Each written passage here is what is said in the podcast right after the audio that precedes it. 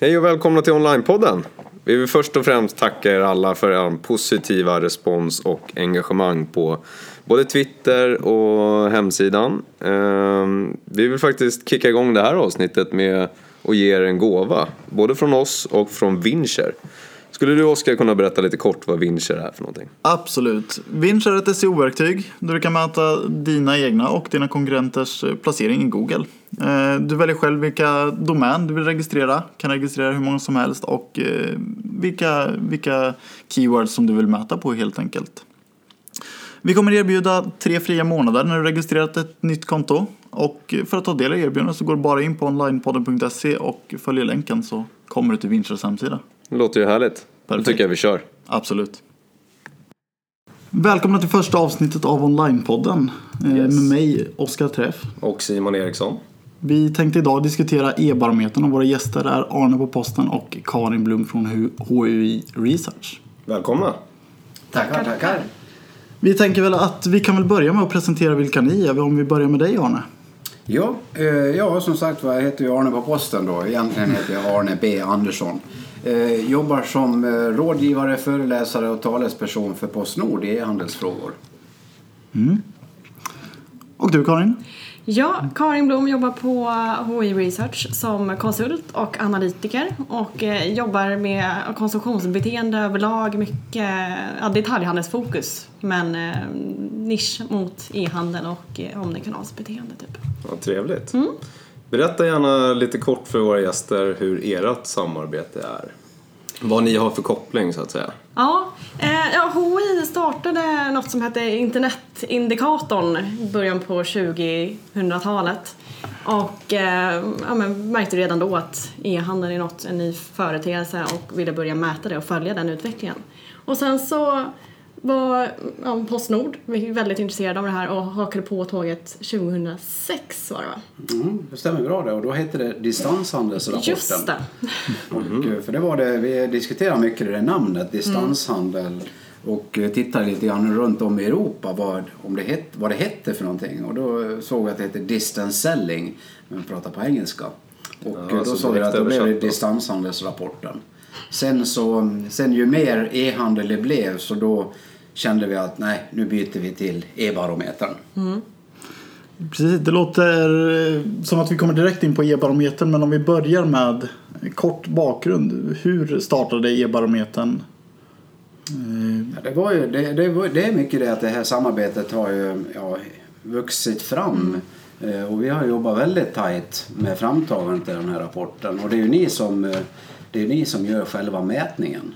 Eller hur? Ja, precis. Och det är ju, grunden ligger ju i företagens egna inrapporterade eh, omsättningssiffror, alltså faktiska siffror från företagen som ligger till grunden för hela rapporten. Just det. Och eh, sen har den utveckla, utvecklats med mer liksom, temadelar och med eh, konsumentfrågor. Så det är både, både företagsperspektivet och konsumentfokus i den ena. och det är en större undersökning som skickas ut. Ja, precis. Alla som, eh, både kedjor och eh, renodlade e-handlare är med i den. Så vi köper ju, vi köper ju liksom undersökningen av, av HI som gör själva undersökningen. Just det. då. Och sen så har vi också analysmöten under året där vi utvecklar frågeställningar, kategorier och så vidare. Då. Men det, Vad som ska vara med på och- nästkommande Ja, exakt. Då. Och vi vill ju ha att det är kontinuitet så vi kan följa det här över tid också. Och eh, då blir det ju liksom ja, att vi ger och tar från, från alla håll för att utveckla dem. Ja, för det som Arne säger, det är precis, den ska utvecklas hela tiden och det, den ser ju inte ut som den gjorde för, för fem år sedan utan den, är verkligen, den blir bättre och bättre och mer och mer aktuella teman. Vi vill verkligen försöka hitta det som är hett just nu eller det som vi tycker är viktigt att, att få med i Ja. en rapport. Ja, Jag skulle vilja säga så, vi ska, glöm, vi ska inte glömma att det finns en tredje part i det här också, Svensk Digital Handel. Så att vi Just det, är exakt. egentligen tre som är, Absolut. är, Vi är inte fulltaliga med andra. Nej, det. Jonas Ogvall som sitter som VD för, för branschorganisationen sitter i Göteborg. Han ska ha cred för det här också. Ja. Ja, absolut. Eh, ni har precis släppt e-barometern för helåret 2014. Eh, ni släppte här i början av februari, kommer inte ihåg datumet. Var en... 12 februari var det va? Ja, till och med elfte. Elfte? Elfte, mer i mitten mot början. Ja. Eh, någon speciellt som eh, förvånade er som ni tänkte på över e-barometern eh, 2014? Några siffror som ni tyckte var speciellt intressanta? Ja, vad säger du, Karin? Ja, dels är det lite med, med det mobila överlag som jag tycker är intressant att, att följa. Ehm, och är intressant att se hur många som dels men, använder mobilanpassade sajter och använder mobilen i, i försäljning. Ehm, men sen så tycker jag det är intressant att se olika branscher. Vi, nu redovisar vi ju ja, bara kanske ett fåtal. Ja. Eh, Så det är mycket kvar där att hämta men eh, några av de branscherna, ja, med bygghandeln, leksakshandeln, det tycker jag är jätteintressant att se hur den bara skjuter i höjden egentligen. Ja. Vilka var årets stora vinnare? Vilka branscher hade utvecklats mest? Ja, det var mycket bygg, bygg, bygg, byggsidan, leksaker har ju gått eh, som tåget. Och, eh, så att jag håller med Karin där att det är, eh, det, om inte överraskande, men just att e-handeln har gått in i ett, i ett sånt tydligt normalläge. Och det är därför vi ser också en sån stark eh, utveckling på sådana branscher vi inte har sett tidigare. Så nu handlar vi, ja, det spelar ingen roll, vi handlar allting på nätet idag. Ja. Exakt, och det, det beror det väldigt mycket på att man blir mer och mer van med det digitala och det känns mer bekvämt. Jag tror kunderna överlag, har man, har man handlat och får, blir mer bekväm med att handla på nätet så fortsätter man och det blir andra typer av varugrupper. Man kanske börjar med de här enkla produkterna eh, som har funnits på nätet länge. Men sen tror jag definitivt att då testar man allt. Och inte bara i Sverige då, utan även utomlands. Ja, det är Och vidga gränserna. Och där ser vi en tydlig skillnad tycker jag, i senaste året kanske. Ja, faktiskt. Jag tycker det var en jäkla utveckling på, på hur mycket vi handlar från utlandet. Och där, eh, jag läste Urban Lindstedt på Internet World när han eh, analyserade den senaste barometern. Och han hittade en liten annan vinkling på det. det. var Han tyckte att svenska företag var jäkligt dåliga på export. Så att vi importerar så otroligt, vi köper så mycket från utlandet men vi är lite sämre på då att komma utanför gränserna. Mm, för det tyckte jag i årets e-barometer berörde mycket det här med import eh, av e-handel och export av e-handel. Och många svenska e-handel ser eh, den externa e-handeln som ett problem eller som ett hot. Eh, hur ser den utvecklingen ut? Fortsätter eh, de att öka parallellt med varandra eller ökar den utländska e-handeln till Sverige ännu mer? Spontant så vill jag ju säga att det det är snarare svenska konsumenter som handlar mer utomlands än vad vi kanske exporterar. Men, eh, men jag tror att det växer och det tror jag är skillnad mellan bransch till bransch. Men det är ju en otrolig prispress överlag i branschen som påverkar eh, ja, men att man faktiskt vill handla över gränserna. Att Ja. man liksom, ja, vill ha åt ett bra pris eller ett stort sortiment. Ehm, men ja, jag vet inte vad du säger. Jo, jag håller, håller helt med dig. Jag tror att priset har en ganska stor och avgörande faktor på mycket om vi handlar från utlandet. Men också just det här med det breda sortimentet. Att vi finner andra saker utomlands som vi inte hittar i Sverige. Så att det är ganska naturligt också då att för brett utbud eller brett sortiment är ju en viktig drivkraft också för att öka e-handeln ännu mer. Sen tror jag väl också att det har lite med, eh, man kanske är inställd på något specifikt varumärke och då, Ja. ja. men då kan jag söka hur länge som helst eller Då gör man Ja, en då lite gör man mer, mer grundlig research Jag på, det. på Ja. var- vart man hittar det billigast. precis. Men det ser man nu när... mm, Jag tror att vi kommer att se en minskning på exempelvis USA. Men nu ser man ju dollarn är uppe i 9 kronor tror jag idag jag tittade. Så att eh, då kommer, och då, kommer priset och genast så då kanske det är till fördel för svenska handlare. Ja. Det, för det ser man ju också att en av de länder som vi exporterar mest e-handel till det är ju Norge. Och där har ju norska kronan gått tvärtom mot USA. Kommer det påverka negativt när det gäller export? Svår fråga. Det kanske var lite för Ja, det var en bra fråga. Ja. Eh, Jag tror att, eh, ja men även där kommer det väl säkert att de försöker hitta andra typer av, eh, av länder eller andra marknader att, att handla från. Men eh, ja, så, så tydligt tror jag inte. Jag tror att man handlar fortfarande väldigt lokalt även fast det, det liksom sprider sig. Ja. Men idag är det nog fortfarande väldigt lokalt. Ja. Vi var inne lite på det här med research man gör och prismedvetenhet och sådana saker är fortfarande väldigt, väldigt viktigt för, för kunder idag. Någonting som jag när jag satt och läste e-barometern reagerade på det var hur kunder faktiskt gör sin research inför köp. Både vad gäller e-handel och fysisk butik. Eh, såg en väldigt tydlig trend att många använder eller anger sökmotor eh, som den starkaste researchkällan. Eh, Medan man anger mycket lägre siffra för, för bekanta och vänner att fråga. Hur har det här förändrats genom åren? Jag tycker, jag tycker det har varit sökmotorerna som har legat i topp hela tiden egentligen. Så att jag, jag, är inte, jag är inte själv inte så förvånad över det. Och mitt personliga beteende, det, jag googlar ju jämt. Trots att jag ska in på en specifik affär så googlar jag i alla fall. Och det kan ju hända att det är en hel del sådana svar man får också. Men jag tror sökmotorerna är otroligt viktiga. Och jag tror att vänner och bekanta är fortfarande mm. en del i processen men jag tror att det är som man säger, man börjar med att googla och kanske, jag, så fort jag sitter på en buss eller på en tunnelbana så sitter jag ju och söker information om någonting som jag kanske planerar att köpa.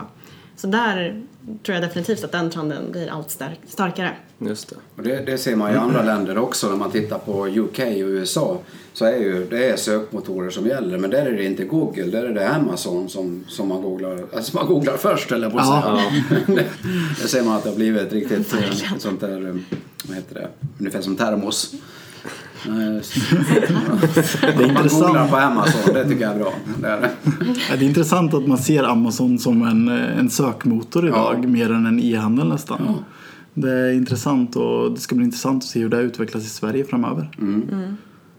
Eh, när vi är inne på det här vad, vad konsumenterna ställer för krav. Eh, någonting som man ser tydligt är att kraven går mer och mer upp på, på logistiken.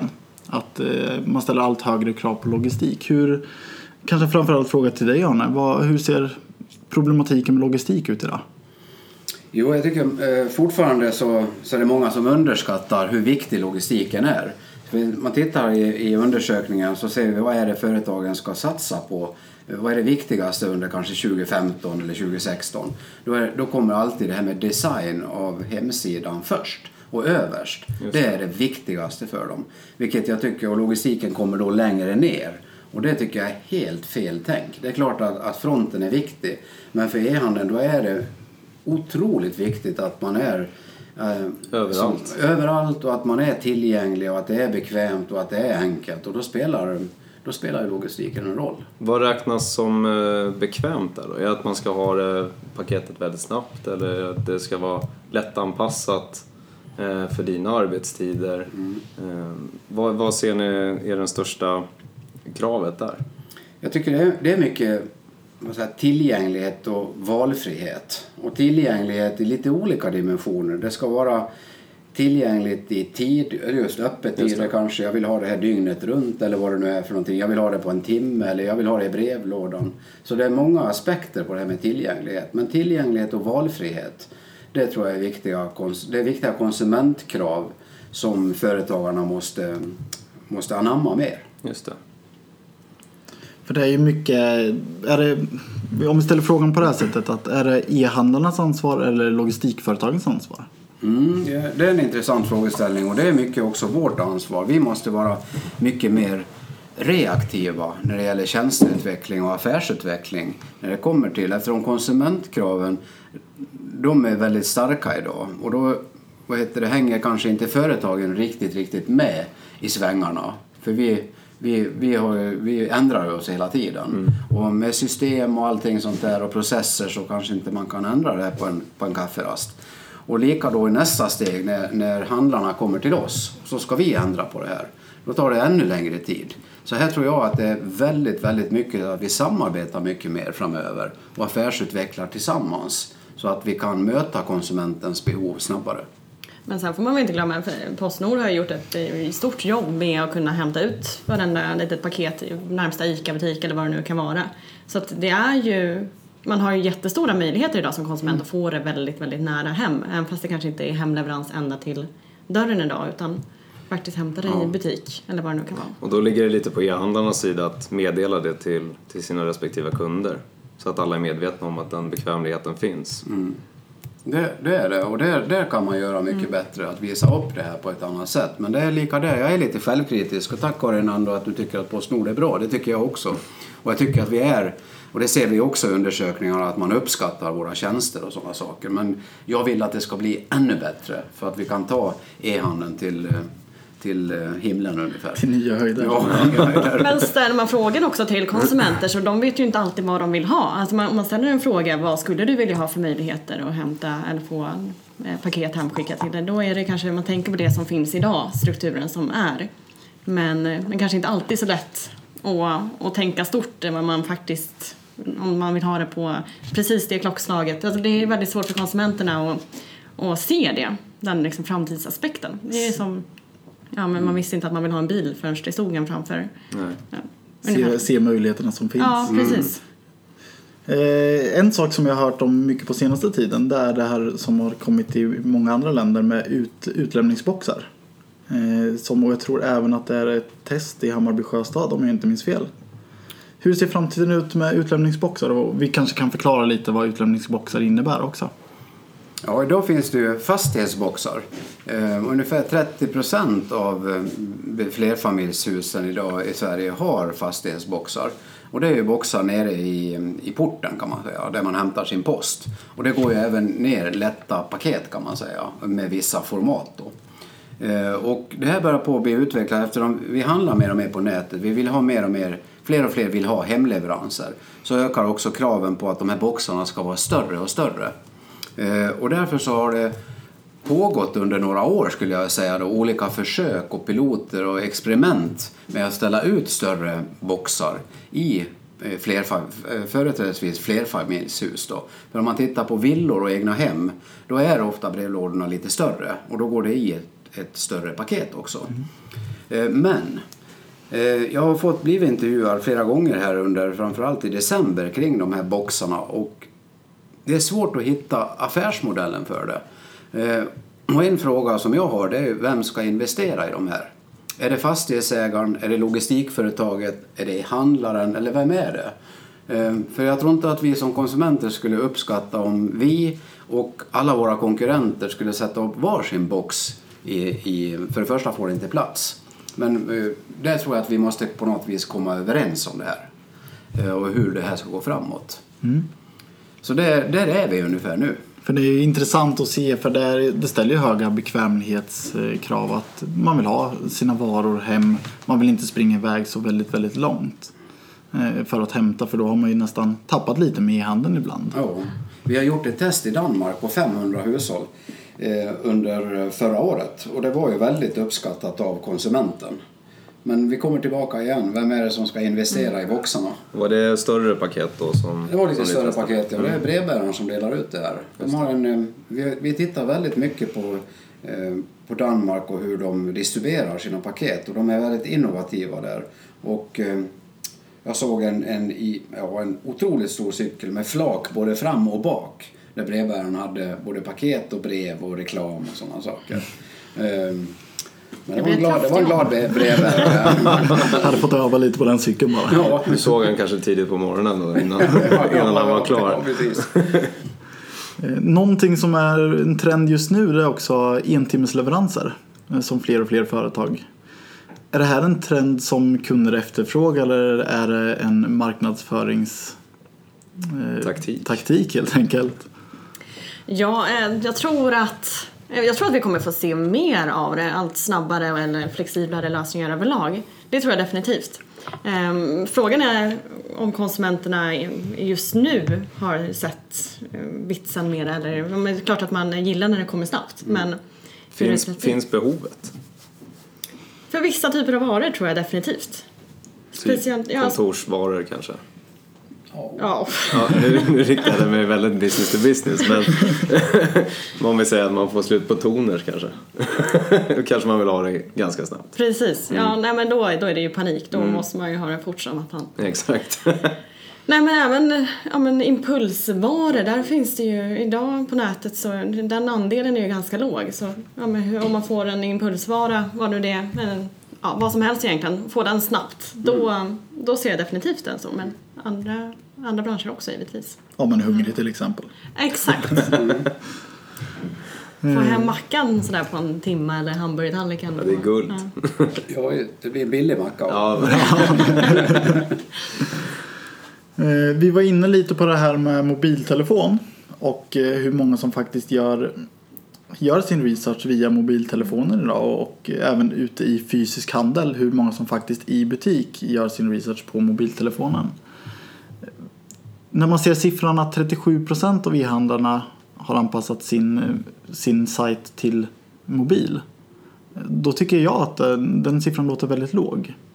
Hur ser, tycker inte e-handlarna det här är viktigt eller vad, vad, vad beror siffran på? Jag tror att det är en jätteviktig fråga. Ehm, Jag tror att det är som sagt, man vill gärna att det ska funka men jag tror att det är så mycket annat som måste finnas på plats också. Ehm, Men man ser ju att konsumenterna använder den ju jämt. Jag går ju tyvärr ner i någon butik också och googlar samtidigt och så vidare. Ehm, Så det är ju med i köpprocessen hela tiden. Det måste ju finnas all information där. För man, man söker hela tiden. Och oavsett egentligen vad det är så har man med sig mobilen. Så jag tycker också att den är låg. Men jag tror att de jobbar säkert för fullt där ute.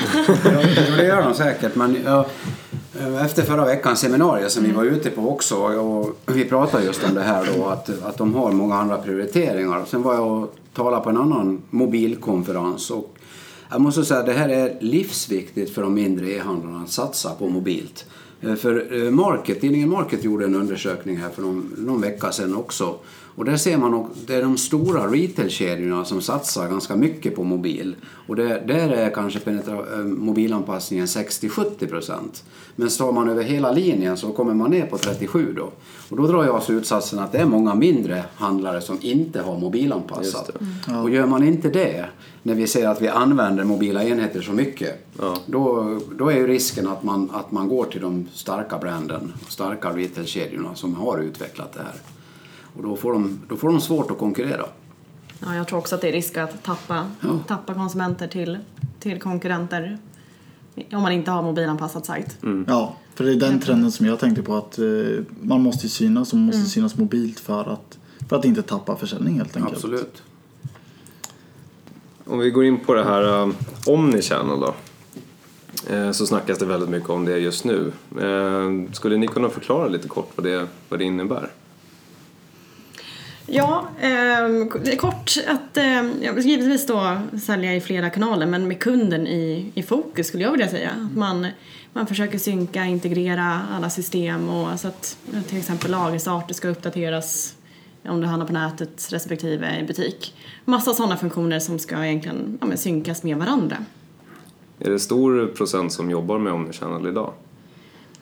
Där är det de stora kedjorna som, det är några som har kommit en bit på vägen men det är fortfarande långt kvar till att bli fullfjädrade omnikanalsföretag skulle jag vilja säga. Just det. Skulle ni säga att eh, om man, om man som fysisk handel inte idag satsar på sin närvaro på nätet riskerar man inte att tappa försäljning i den fysiska handeln också? Jo, det tror jag. Jag tror att man behöver alla delar för nätet för att kanske söka information och få det här ja, med stora perspektivet. Men butiken, ja, då är ja, 90 procent drygt säljs fortfarande i fysiska butiker idag. Ehm, alltså av omsättningen så är ju e-handeln ganska liten. Så att du har ju majoriteten går faktiskt fortfarande idag i fysiska butiken, majoriteten av konsumenterna. Så att jag tror definitivt att det krävs även för fysiska handlare att, att komma ut på nätet och nå då når de ju 100% av marknaden istället för de 90 procenten. Det är också ett, en utmaning för, för handlarna som sitter med gamla system och kanske inte är man säger, riggade för, för så kallad omnichannel eller sömlös handel. Eh, För det är lite som du säger Karin, det är ju service som man vill ge till, till eh, slutkonsumenten. Och har man då ett gammalt eh, kassasystem kanske och inget order management system och inget warehouse management system och, och så, då är det rätt tufft att, att få till en omnichannel. Och då tar det flera år egentligen då. Och, och då, kommer, då tycker jag det är mm, ännu viktigare då att man att man i hela företaget har en samsyn om vart man vill så att man kan ändå ge så bra service som möjligt och, och, mm, och visa upp sin strategi för alla medarbetare så att man kan hjälpas åt ändå och ge bekvämlighet till konsumenten. Just det. Det är som du säger, det är ju stora investeringar som Ja, man gör det. som företag för att skapa en, eh, en omnikanalstrategi eller en omnikanalsfunktion. Så att absolut, Mm. det krävs mycket från hela företaget. Och som du, Arne säger, att ja, det ska gälla alla som Exakt. jobbar på det. Det ska vara en hel kedja. Ja, precis. Ja. Ser vi några tydliga trender i övrigt på när det gäller köpprocessen för, för kunder när det gäller både fysisk och e-handel och från nätet? Vad ser vi för trender komma? Ja, alltså trender, men man ser ju också det här med returer. Eh, nu tycker jag, jag tror att vi kan utveckla frågeställningarna i e-barometern mer när det gäller returer. För när man tittar på det så, så upplever konsumenten att det är ganska enkelt att returnera. Men jag tror att det finns mycket mer att göra där och just när det är kopplat till omnichannel och sömlöst att man kan returnera var och när och hur man vill också, precis som man kan köpa var och när och hur man vill. Just det. Så det tycker jag är ett, ett utvecklingsområde. Är det några speciella trender som vi, vi kan... Nu kan vi gå in lite mer på framtiden här då.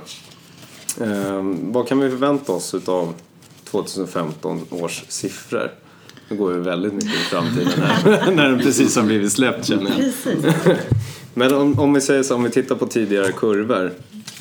Är det någon som ni absolut ser som en som kommer fortsätta växa väldigt positivt? Jag tror, eh, jag tror på 2015, så Mm. kan man säga. Eh, nej, men jag tror definitivt att vi kommer få se en fortsatt stark tillväxt inom e-handeln. Speciellt eh, om vi ser hela den digitala, digitala utvecklingen. Menar, hela samhället digitaliseras ju idag så det, det. det. är en, eh, och e-handeln blir en del i det hela.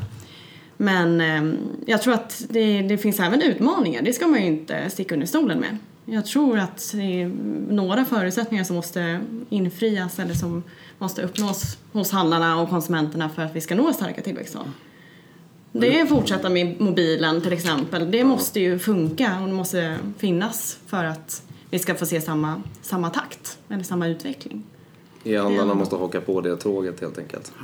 Ja, Du pratar också mycket på seminarierna så tog du upp ett par kategorier som du tror kommer att få genomslag 2015. Då.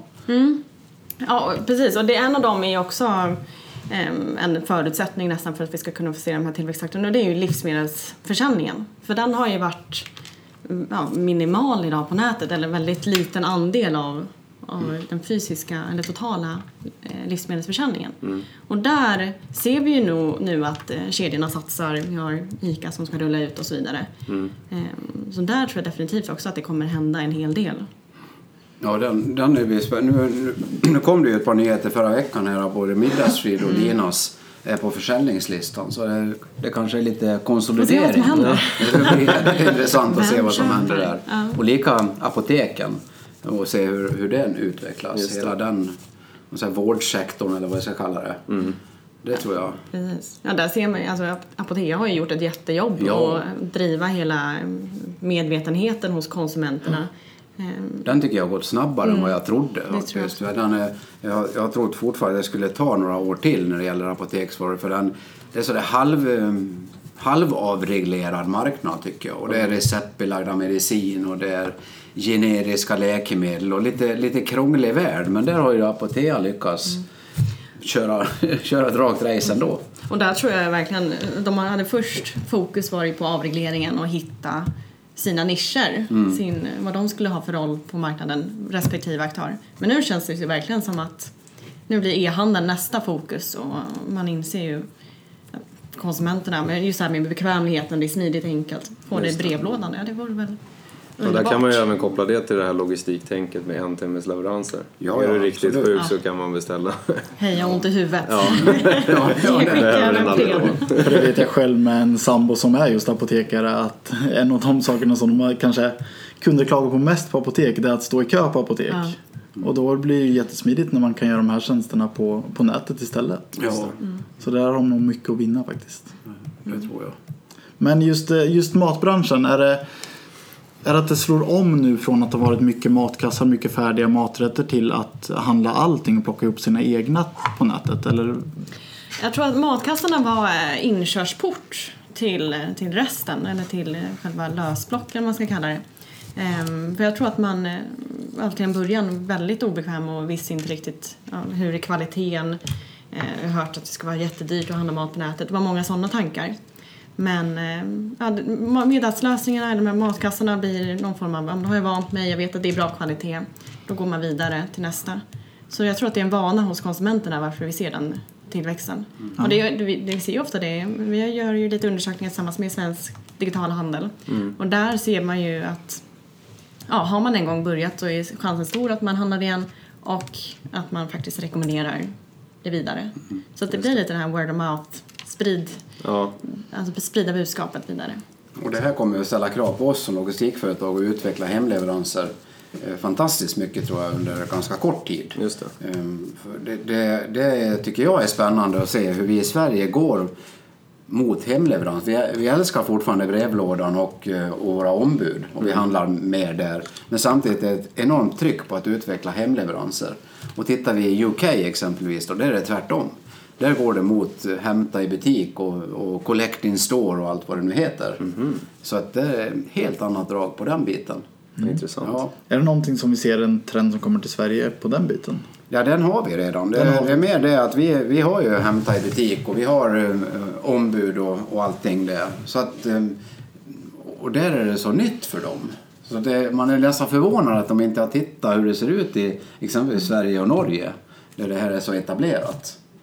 Eh, Men vi går mot hemleveranser istället. Intressant. Mm. Eh, om vi ska snacka lite marknadsföringskanaler. Eh, vilken skulle ni anse vara den mest lönsamma? Eh, vi såg i just e-barometern att det, det är fortfarande många som tar del av erbjudanden från just e-handlare som kommer i brevlådan. Är det, det, hur ser den trenden ut? Kommer det, kommer det fortsätta vara så att folk tar del av det eller kommer folk gå mer på på vad den digitala världen säger, alltså det som kommer i mobilen mer. Jag tror ju på en, en kombo av, av båda de traditionella marknadsföringskanalerna och det digitala. Men det känns som att tidigare år så har det varit någon, någon viss oro, skulle jag vilja säga, bland de som kör direktreklam och sådana typer av marknadsförings ehm, marknadsföringssätt att oj, ja, men hur kommer det här gå lite framöver? Men det, det, vi, ser, vi ser ju det hela tiden. Varenda undersökning som vi har gjort nu i e-barometern så är det ju en, en stark, eh, eller en stor kategori som faktiskt läser både direktreklam och sådana typer. Men jag tror inte det är bara på det utan jag tror verkligen att man måste driva konsumenterna mellan, mellan de olika kanalerna. Så man får inte ha för, alldeles för stort fokus på just inte, alltså online-marknadsföring då, utan mest du ska, du ska ha en bra mix där helt enkelt. Ja, det ställer rätt stora krav och ni pluggar online marknadsföring Ja, också. och det, det tycker jag är ett viktigt eh, budskap från mig och jag tror Karin också. Just att vara, ha lite en bredd i det eller marknadsföring och att, och att också ha otrolig kundinsikt eller insikt om sina kunder så att man kan rikta rätt budskap i rätt kanal. Just det. Eh, Det, det, det kommer mer och mer och det ser vi ju just också det här med omnichannel att fler och fler, alltså att fysiska retailkedjor går online och eh, onlineföretagen går offline. Och då ser man också att man måste ha en bredd i, i hur man marknadsför sig. Det är inte bara, det är inte bara för att bli sökbar på Google. Nej, exakt. Men sen så, eh, det hör ju ihop lite med det här med personaliserad marknadsföring nu också. Att, ja men som du säger, rätt, rätt sak till rätt person i rätt kanal. Just det. Det blir ju verkligen, eh, ja, säkert jättesvårt men Ja. Lära känna sin målgrupp. Ja. precis. Ehm, om vi fortsätter på 2015 då, vilka, vilka tror ni kommer bli vinnare i e-barometern 2015? Jag riktar mig mot dig Karl. Ja, ja, men jag har varit inne på det lite. Livsmedel kommer ju bli fortsatt stark. Eh, apotek tror jag på. Men eh, jag tror på kosmetika är ju också en sån produkt som är gjord för nätet. Känns det som. Just det. Eh, nej, men enkla produkter som får plats i brevlådan oftast. Jag tror definitivt att det är en, sån, en stark kategori. Men sen ser man till elektronik under året, är ju den absolut största och att den fortsätter gå bra. Det, det är ju jätteroligt att se. Att, Ja. drivet av, både nylanseringar givetvis då, men eh, det är ju en oerhört stark kanal. Just det. Men om vi ser att i år så ökar e-handeln med 16 procent i Sverige. Eh, nästa år så har du redan nu gått ut och sagt att du räknar med 20 procent i skalp. Under, givet några specifika kriterier då. Eh, En, en tidig spåkula där. Nej men jag tror att eh, vi kommer se starkt 2015 men det krävs just att ja, men, med mobilen, att det löser sig. Konsumenterna fortsätter mogna och vill driva den. Men sen så är det en risk att man handlar utomlands. Då går ju försäljningen utlandet och inte till Sverige. Så det är också en sån liten brasklapp eller vad man ska kalla det. Att den kanske inte stannar i Sverige. Nej, det är det. Jag ty- Jag tycker också det är kul att du säger 20, 20 procent. Vi, vi, nästa analysmöte så brukar vi titta på det här. Hur, vad ska prognosen vara för, 20, för 2015 då? Och nu landar, den på, nu landar resultatet på 42,9. Vi hade en prognos på 42,5. va? Så att eh, om du Karin säger 20 nu och Ja, sen efter alltså. ja men det är lite roligt ändå. och sen vid analysmötet så kanske vi kommer fram till något annat. Så det blir ju spännande att följa Ja. vilken prognos vi lägger i slutändan. Ska jag vara ärlig så sa jag starkare. ja. Det är ett bra svar. ja precis. Men om vi ser till den här starka utvecklingen som varit av e-handeln under många år nu. När, hur länge kan det fortsätta öka i den här takten? Flera år till. Flera år till. Ja, jag är övertygad om det. Det är det. Jag är benägen att hålla med. Bra. Positivt för e-handeln då alltså. Absolut. Ja, det. Så det gäller att fortsätta satsa med andra ord. Ja, en annan trend som jag tror vi kommer att se ett genombrott på under 2015 det är också marknadsplatser. Vi ser att CDON.com nu och deras marketplace satsar ganska mycket och de har ju fått närmare, tror jag, närmare 400 som har anslutit till den. Och det tror jag kommer att kunna hjälpa mindre e-handlare att, att synas och, och att folk kommer att kunna handla ifrån dem. Ja. För det är någonting som jag vet att vi i Sverige är ganska små på i dagsläget. Att eh, många länder har en tio olika marknadsplatser. Medan vi i Sverige har kanske två stycken egentligen. Ja, och de två, frågan om hur mycket business to consumer de är. Ja. Att de- det är mycket eh, privat-privat egentligen, både på Blocket och Tradera om jag får nämna namnen här. Ja, Så det här finns det också ett utrymme för, för Fyndiq, eh, CDON och, och andra då. ja. Eh, Om vi går in på lite mer konkret. Om ni ska ge tips för 2015 till e-handlare. Om du ska börja Karin med att ge tre tips till eh, e-handlare för 2015. Satsa, eller ha med mobilen som strategi. Det tror jag är nummer ett. Ehm, och sen så tror jag att att vara där konsumenterna rör sig. Det har väl lite ihop med mobilen också men inte bara tänka eh, någon specifik kanal utan verkligen konsumenter rör sig ju mellan alla kanaler hela tiden. Så tänka på det. Det är väl mer då omnikanals, vad säger man säger mobil, omnikanal och assista. Eh, Säg, Ja, då säg logistik så blir jag av med ja. det. Ja, precis. Jag satsar på fronten. Design. Ja. Nej, men valfrihet tror jag i och för sig väldigt, väldigt mycket på eh, hos konsumenterna. Att erbjuda, ja, oavsett om det är snabbhet i leverans eller men valfrihet överlag. Betallösning, logistik. Så valfrihet hos konsument. Bra tips.